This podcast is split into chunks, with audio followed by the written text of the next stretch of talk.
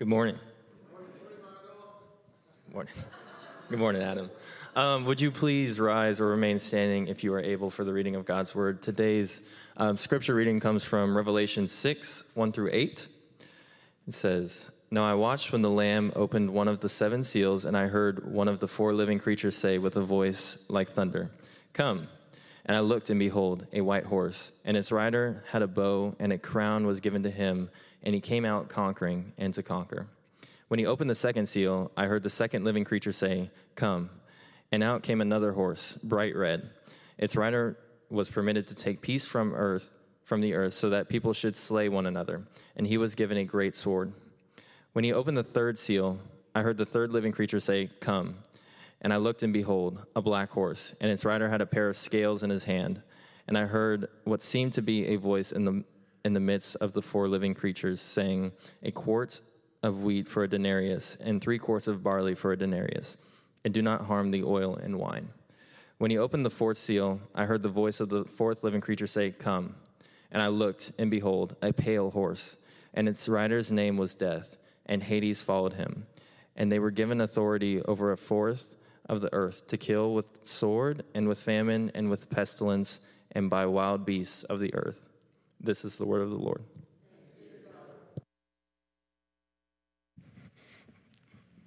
Thanks, Michael. Everybody, that's Michael Brown. Thank you again.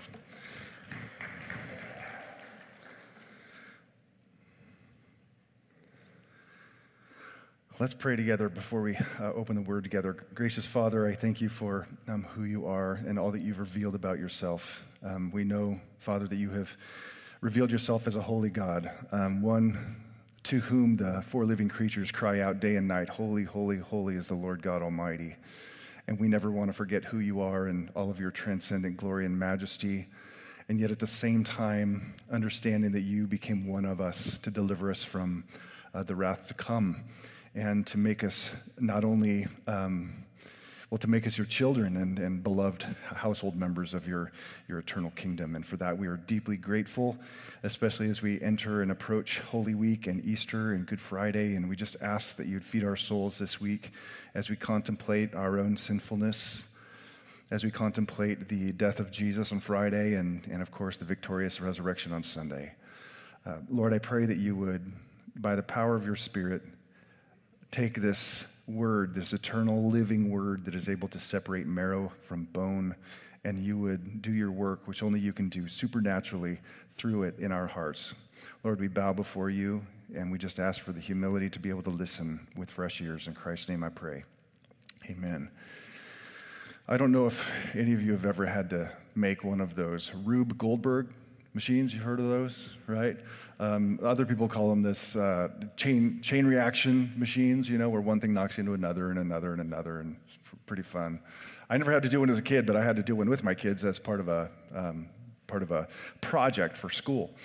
And uh, you know, it's pretty simple, or, but but sometimes hard to come up with an idea. So, like taking Hot Wheel, you know, and putting it at the top of a track and and then down at the bottom of the track, if you were to let it go, it hits like a domino, and then that domino hits another domino. It's like a snake of dominoes, and, and it hits the last domino and probably hits something like a little teeter totter where another Hot Wheel is perfectly balanced. And when that last domino hits the teeter totter, it shifts the weight, the car goes down, maybe another track, and hits a, a cork with a pin on the end that hits a balloon and pop, right? That's a, a Rube Goldberg machine or a, or a chain reaction uh, machine. And that illustrates, of course, how God has made this world. This uh, is a world of cause and effect. Um, things are affected by other things, and of course, we know this. This is the way God made the world. Um, that what you sow, you also reap, right? So I have these two dead birches in the back of my uh, my, my, my house, and um, they're, they're dying. They're not quite dead yet, but they're pretty close. I think we're going to take them out in this next week. But if you were to ask me, uh, Dan, what caused your birch trees to die or in the process of dying, I'd say, well, it's this thing called the bronze birch borer. That's a lot of bees, right? But there's this beetle that gets into the, uh, the white birch trees, and you can tell because it has this like uh, rust colored sap that comes out of the holes. If you were to ask me the next question, it's like, well, why didn't the bronze birch borer bore into your tree 10 years ago? To which I'd probably say, well, they say it's the drought. So the drought weakened the tree, making it vulnerable to the bronze birch borer, and now it's dying. Which then we could ask the question, well, what caused the drought? And of course, there's a number of controversial answers. It could be uh, these are just general cycles of creation. Others might say, no, this is man's fault. It's global warming, right? And cause effect, cause effect. And that's how we understand the world around us as cause and effect. When we find somebody has a disease, well, we look for the cause of that disease, right? Same thing with history. We look at history and we look at cause and effect. So when someone asks, so how did World War II happen? Now, there's a lot of answers to that, of course, but one would be well, the rise of fascism, Third Reich, and Hitler in particular. Well, what gave rise to Hitler? Which, again, a number of answers to that, but one might be able to say, well, the aftermath of, of World War I created the perfect storm in which a man like that could rise to power. Which then you could ask, well, what caused World War I? And then you could go back and back to, you know, cause, effect, cause, effect, cause, effect, which is how God made this world, right? He in his providence sustains each and every thing so that it acts consistently with its nature. So, the reason why gravity pulls my glasses to the ground if I were to drop them is because God has willed and sustained the properties of gravity to do just that every time. It makes science, it makes physics possible because God works so faithfully in creation to sustain it. But here's the thing we live in a secularized world that has excluded God from that equation so that we if we're not careful, interpret history and life in this world as simply a horizontal cause effect mechanism. And we don't open ourselves up to the reality, the biblical reality, that there's somebody else who is the ultimate cause of all things. That this is not just a horizontal, like domino effect of history, one thing causing another and another and another, but there is a vertical line that leads right to the throne of God, who is ultimately in charge of everything. And that's the part where, if we're not careful, we can be secularized in our thinking. What we're going to find in the verses that Michael read is that what happens in heaven makes a difference on earth. That there is this whole vertical uh, dimension to this whole cause effect thing. And ultimately, what happens on earth originates in heaven, not here on earth. It originates in heaven, not here on earth. So we're going to step into chapter 6 of Revelation. Chapter 5, if you remember, was an enthronement passage. That is the enthronement of Jesus, as symbolized by this scroll with seven seals. Again, a, a symbol of authority that, that, that Yahweh has transferred divine authority to Jesus, to the Lamb that was slain. And now he is, as he opens the scrolls or the, the, the, the seals of the scroll, things happen on earth that originate in heaven. So he is enthroned. He is now in charge of human history, of bringing judgment to a close and also salvation. Both of those things to a close, to its climactic end. So he has been enthroned. That is, as we have argued, uh, an event that has already taken place. All things have been placed under the feet of Christ, and he's in the process of bringing all things under his, his rule. So that was chapter five. Now we step into chapter six, and he opens the first four seals. And they hang together because, as he does, four horsemen come out, or what some have called the four horsemen of the apocalypse. Now, I hope that by the time we're done, you'll see that this applies to you, not to just some future generation. But before I look at the four horsemen in, um, in order, let me just make a couple of preliminary comments. One, just has to do with, I hope this is obvious by now, that these horsemen are, are in fact symbolic. Like they're, they're, they're not, they're not to be taken, taken literal. The reason I say that is because some people come to, to the book of Revelation and think it's cryptic. Like somehow you have to have a secret code to decipher it. Um, and sometimes people think only people in the future actually will have the code to be able to decipher because they'll see what's going on. Now, it simply is, is not the case. Like when John's using these symbols, the people of the first century would have understood what they meant. In the same way that when we say, So, are we going to talk about the 800 pound gorilla in the room? We know we're not talking about a real gorilla, right? We're talking about there's a problem and no one's talking about it. It's this big 800 ground, uh, you know, pound gorilla, pink gorilla in the room. No, it's just a way of talking about the truth. It's like we're just avoiding it, right? Now, a thousand years ago, someone might go, What's the deal with the 800 pound gorilla, right? It's not meant to be taken literally. So here we have um, a symbol. And they're drawn out of the Old Testament. Like John is mining, like you mine for gold, he's mining images out of the Hebrew scriptures. And this one comes out of a judgment passage in Zechariah chapter 6, verses 1 and 2. Zechariah has a vision like John's, and the Hebrew people are, are very pictorial. They love images.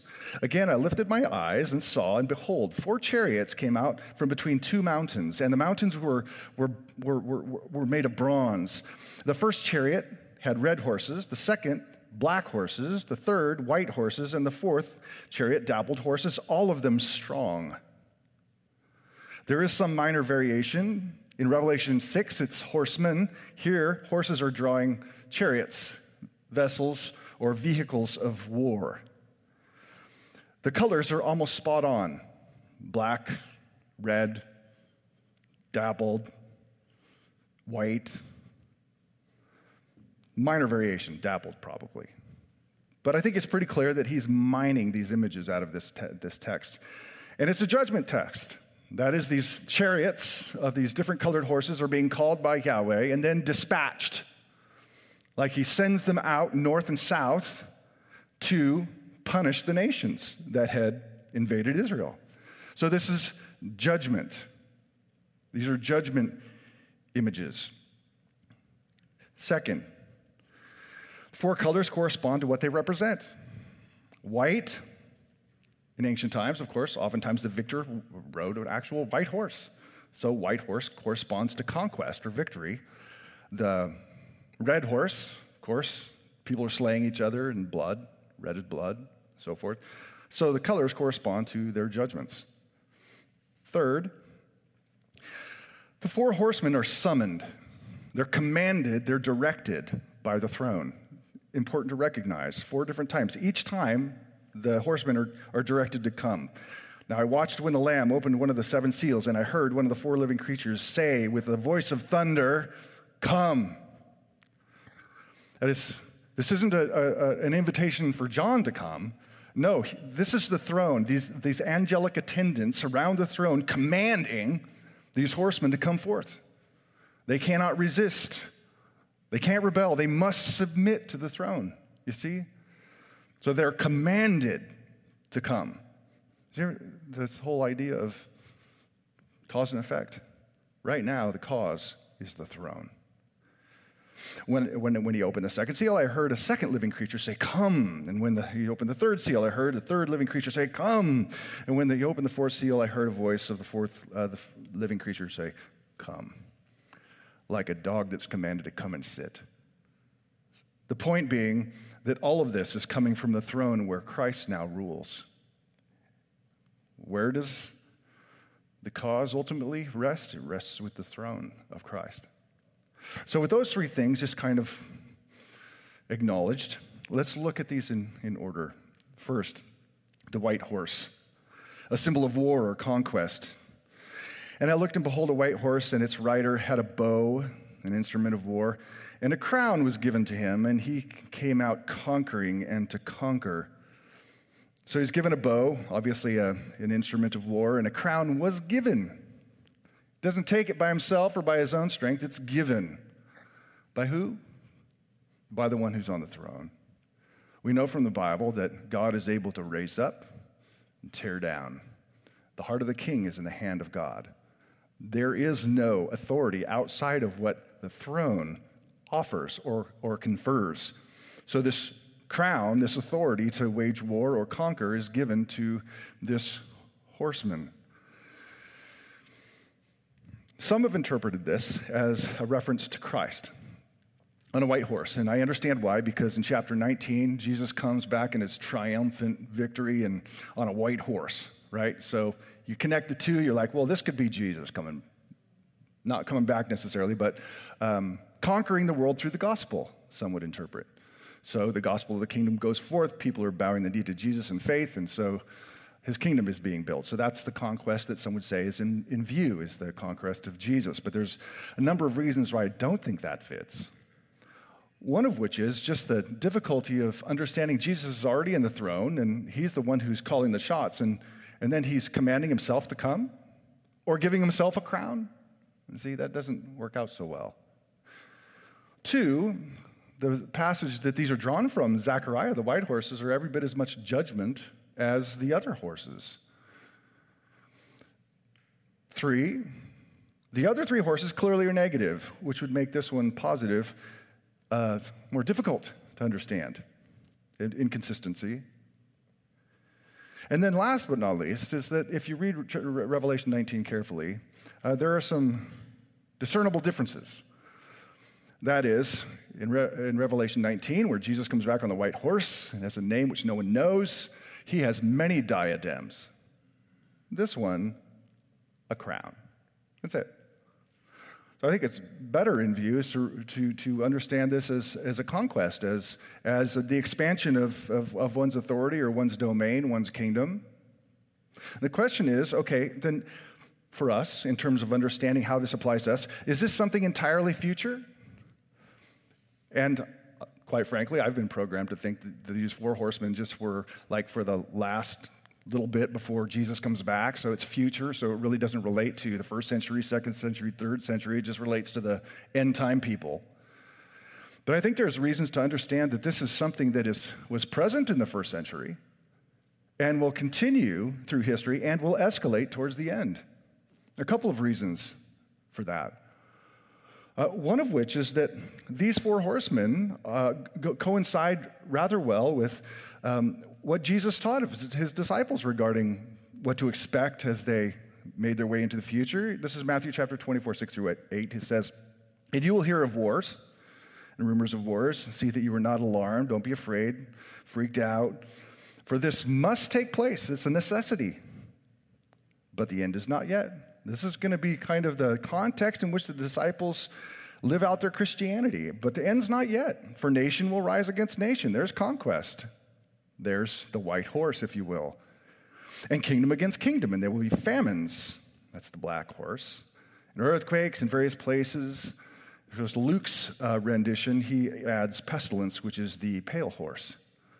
And yet he clearly says the end is not yet, but don't be alarmed. So it coincides with the teachings of Jesus is this is what you're going to expect as disciples. This isn't just a future thing. But then you notice at the very end there, he says, these are just the beginning of birth pains. You know, I've never given birth, as you can tell, but my wife has given birth three times, and I was there for all of the, all of the, uh, the births of my children. And we all know what birth pains are like. Um, and if you haven't experienced it personally, you can read a book or talk to somebody who's done it. You know, it's like they come, and then there's they go away, and the birth pain comes again, and it goes away. But as you get closer to birth, they get both more intense and more frequent. And I think that is an accurate understanding of how these things will play out that through history there have been expansions and there have been conquests and kingdom has dominated kingdom and other kingdoms come back and dominate the old kingdom and that's kind of the ebb and flow of history is this, this domination of, of human beings over other human beings uh, the other thing I, reason I think this is a present issue or, or, or one that has uh, been part of history since the time of Christ and even before that is, is the first century readers would have understood this to relate to them Certainly, they, they heard the reports. By the time Revelation was written, probably in the 90s AD, they would have heard about General Vespasian, who was dispatched by the emperor who invaded Israel, and then later his, his son, General Titus, would lay waste to Jerusalem, and hundreds of thousands of Jewish people would die. They would be thinking the expansion of Roman Empire, conquests, oftentimes mingled with the blood of Christians. And so it's been through, through history, the ebb and flow of of, of war from the Ottoman Turks to Napoleon to Hitler, and it'll continue. It will continue. And this is an evidence, church, of God's judgment on the world. A world that does not want the Lord, a world that does not want God, will implode. It will tear itself apart because of human hatred and ambition and jealousy and envy. It'll tear itself apart. And the farther it goes down this road, the more painful, intense, and frequent the birth pains will be. That's not something that's supposed to frighten us, though. Like, what I don't want you to do is think, wow, this is a really depressing message. Like, that, that, this, this, this, this white horse is, makes me want to go to my doctor and ask for some kind of a Prozac pill or something like that, you know? This, this isn't meant to like frighten us. As Jesus said, don't be alarmed. It's not meant to frighten us. It's meant to equip us and prepare us like this is what you're going to deal with in history. But understand, it's not just dominoes. This comes from God. This originates with Christ and his throne. So we understand, hey, God is in control of this mess because God is giving people over to their selfish desires, kingdoms, desires. And I would say this it's really important to keep this in mind. Whenever cataclysmic events happen, we tend to think of them as exclusively judge, judgment, uh, in the category of judgment, but they're not. Almost every time there is a cataclysm, there is both judgment and salvation happen, happening simultaneously. So the flood, you know, Noah's flood comes and drowns most of the world, is the same moment where salvation takes place, where eight souls are saved through the ark. The cross of Jesus Christ. That was the outpouring of judgment simultaneously with the outpouring of God's love and grace towards us. So, for example, if you were a Christian living in Sri Lanka and a tide, not a tidal wave, a tsunami hit the shores of your, your town, and a Christian and a non Christian were side by side and both died, one would be given the mercy of being in the presence of God. And see, when, when catastrophes happen for the Christian, it's never judgment. It's always a, a quick ticket home, right? To live as Christ, to die is gain, Paul said. But for the other, someone who doesn't know the Lord, well, there's a different direction, and it is an act of judgment. So, simultaneously. In the same way that when things like this happen in the world, and there's this ebb and flow of conquest and war, those are unique opportunities in which Christians get to, get to shine. Right? We, we, we, we get to, to shine. That is, we get to testify to the eternal gospel of Jesus. We get to love people help people in these times. And quite frankly, you look back in history and you realize that, that, that, that like, for example, the Nazi Germany of the last century, um, people like Corrie ten Boom, of course, her story is famous, or Dietrich Bonhoeffer, Christians who, in the middle of this tyranny and expansion and war and loss, they helped and they made a name for Christ. It's an opportunity. That we're supposed to see in all of this, I think, an opportunity. In the book of Revelation, as the darkness grows, so does the salvation. So that by the time this time of affliction comes to an end, John can't even count how many people are wearing white robes because they're coming to Christ. Why? Because Christians are being Christians in these times. So, some of you probably have been to the Holocaust Museum in, in Washington, D.C. I have not been to that one yet. But I have been to the Yad Vashem in Jerusalem, just outside, and some of you have been there. That is the, um, the Jewish version of Holocaust Museum. And the fact that you go there just outside of Jerusalem and walk through it with Jewish people is deeply stirring. And to walk over shoes of Jewish people and to watch Jewish students walking over these shoes with a glass, kind of a glass floor that you can see the shoes of people who had actually died in the extermination camps is just unbelievable. But you know, you go outside of the complex of the Yad Vashem, and there's this place called the Garden of, of the Righteous, in which trees were planted uh, commemorating Gentiles, that is, non Jewish people who helped save Jewish men, women, and children, many of whom were Christians. In the middle of the Holocaust, there were Christians who shined a bright light. And I think that's today positive and recognize when the throne says, hey, there's going to be a time of tyranny, guess what? It's time to be Christians, like we should be all the time, but a time to help, a time to love, a time to be there. So that's the white horse is, war, conquest. It has, it will, and will continue to be a part of our world. The red horse I think this is a picture of civil unrest and violence. So when he opened the second seal, I heard the living, uh, second living creature say, Come.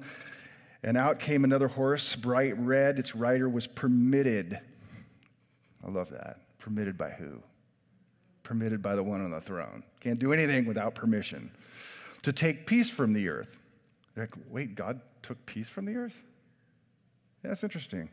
You know, there's a one of my neighbors has this thing that says, uh, "Make peace, not war," and I understand the sentiment behind it. But the world in which we live in is at war precisely because it's abandoned the Lord. So it's permitted to take peace from the earth so that people should slay one another or slaughter one another. And he was given a great sword. So the first one's given a bow, this one's given a sword. And when it says so that people should slay one another, I think that's something beyond war. It's, this is just people killing each other, slaying each other, civil unrest, violence. wow, ah, does this not like define the time we live in? This was just in the last two weeks. We've witnessed it in Georgia. Colorado. And before that, Columbine, Sandy Hook, Las Vegas, San Bernardino. And that really isn't anything compared to the genocide in Africa in the last century. People killing each other. That's a world under judgment. A world that abandons the Lord is a, is a world that will implode. People will be brutal to each other and kill each other.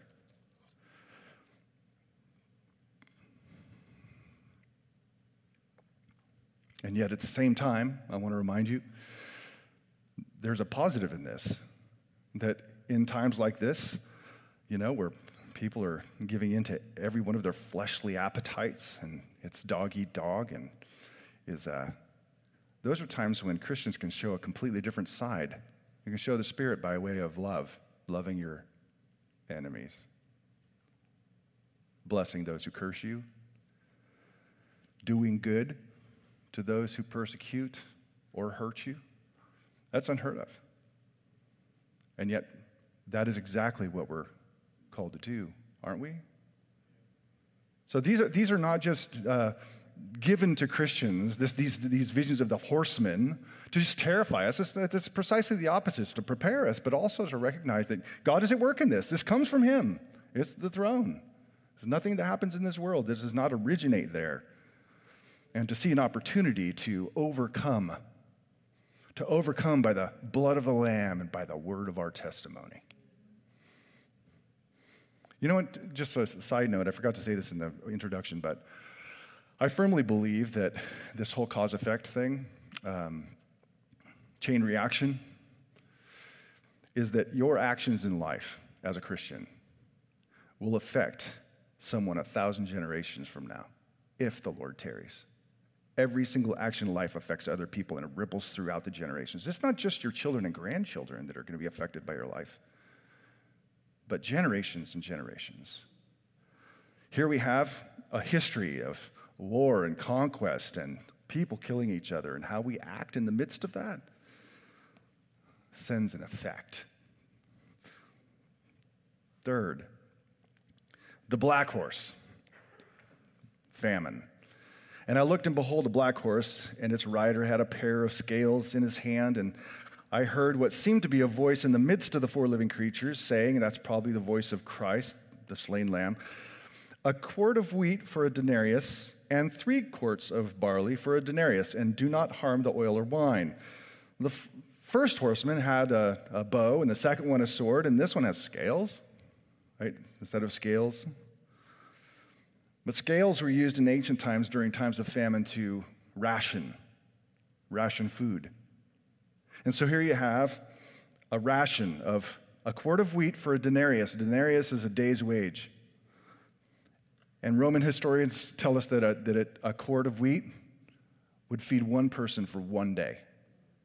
So, hmm, a little imagination here. You work all day, 8, 10, 12 hours, working your finger to the bone, and all you get is enough to just feed you. Or maybe you go the cheaper route and get some barley where you can get three quarts and maybe feed your family, but no more. There's nothing left over for Starbucks, Dutch Bros, car payments, cell phones, nothing. This is, this is, this is famine. Shortage of food, scarcity of food. And now everything's being rationed. Of course, we don't know what that's like. Last year at this time, I remember going down the chicken aisle, and it's all gone. Pretty soon there's, there's signs saying you only have one or only take two. And if you found out that there was toilet paper somewhere, there was a rush, you know. Just, everybody had to say you can only have so many, and we're not taking all that back. We kind of understand a little bit, but that's not famine. Like when you're when you're when you're struggling to find food for your table, that's life and death. You know what's interesting? Is that if you dig into the last century, the 20th century, tens of millions of people died of, of starvation. They estimate in China in the middle of the 1900s that between 10 and 30 million died of starvation. That's just China. Add into that India and Ethiopia and North Korea and other places. Russia was another huge one. Tens of millions of people died in the last century from famine. As I said, this, this, this reality is already here. If the world wants to turn its back on the provider, well, this is going to be a form of judgment. Who's your provider? The Lord is. He owns the wheat and the barley and everything else. You take it away for a little bit and see what happens. But again, this is not negative for Christians. This is the background, in which we shine. So we're told in Acts chapter 11, for example, that there was a great famine in the Middle East during the time of the early church. Jerusalem was hit hard. Right? So Christians experience all of this stuff. We are not somehow exempted from it. We've experienced war and we've experienced bloodshed and mayhem and slaughter and we've experienced famine. And in the first century, what, what they did was like, okay, the church in Jerusalem's having a tough time. So Paul says, Guess what? We're taking a collection. And he goes to the Gentile churches and he takes a collection and brings it back to ease the suffering of the Christians in Jerusalem. It's an opportunity to show love and share and generosity, to show that we live for something more than bread.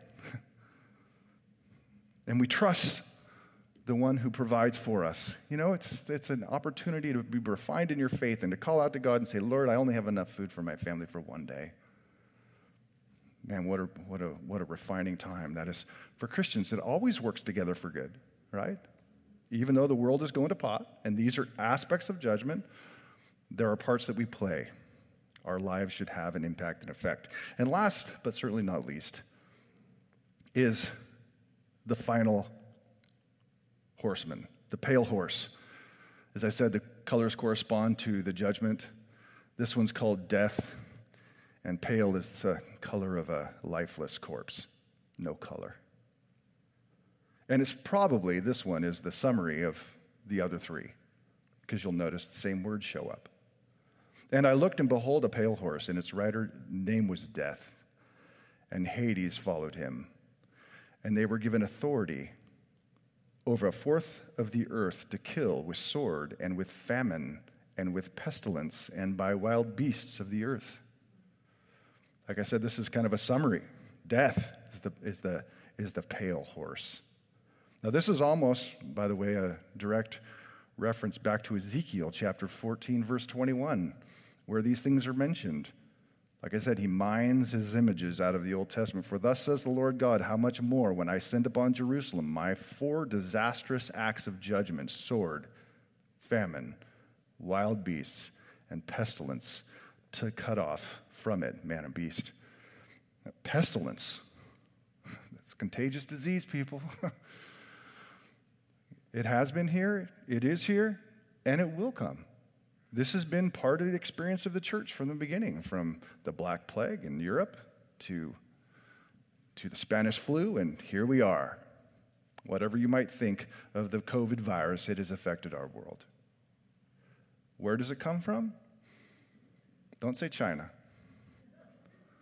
You know, ultimately, we need to understand that this comes from the throne of God as God's unfolding judgment on the nations, not on us, but on the nations who have abandoned him, who have said, We don't want you. We don't want your word. We don't want your morality. We don't want your authority over us. Well, this is a world in judgment. And at the same time, a place for Christians to shine as they did during times of plague. Like, I think last Easter I shared that Martin Luther took people with Black Plague into his home and lost his, his, his daughter as a result. And yet, what a demonstration of the willingness to serve other people at your own risk. That's Christianity, raw, unfiltered, different, courageous, and it will have an impact on subsequent generations to come. So we have these four unfolding judgments, which I, I, I understand as present realities, that escalate to finality, the birth pains. They're present, and they will escalate toward finality. And we can expect these things to continue to come. Our job is to trust the King and to follow him in the midst of it and overcome by the blood of the Lamb and by the word of our testimony, and not to be afraid of them. And I'll tell you why you don't have to be afraid. Because we have a king that on this day, thousands of years ago, rode into Jerusalem, but not on a white horse.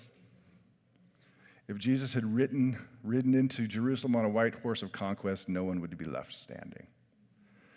Instead, he rode into Jerusalem as a king, humble, on the foal of a donkey, to stretch himself out and give his life, so that these judgments would pass to him instead of us. So that we know that condemnation has passed. We do not need to fear these things. We need to be faithful to live out our Christian faith in the midst of these things and honor and glorify the Lord. Do I hear a little amen? amen. Thank you. That helps. Lord God, we pray for your spirit to just move in us. Give us courage. Uh, give us the willingness to see things differently than the world around us. Help us to understand that your throne um, is at the top of all authority, and nothing happens here on earth that does not pass by uh, your gavel of decree. So we pray that you'd help us to trust, follow, and just to be a light for those around us. In Christ's name, amen.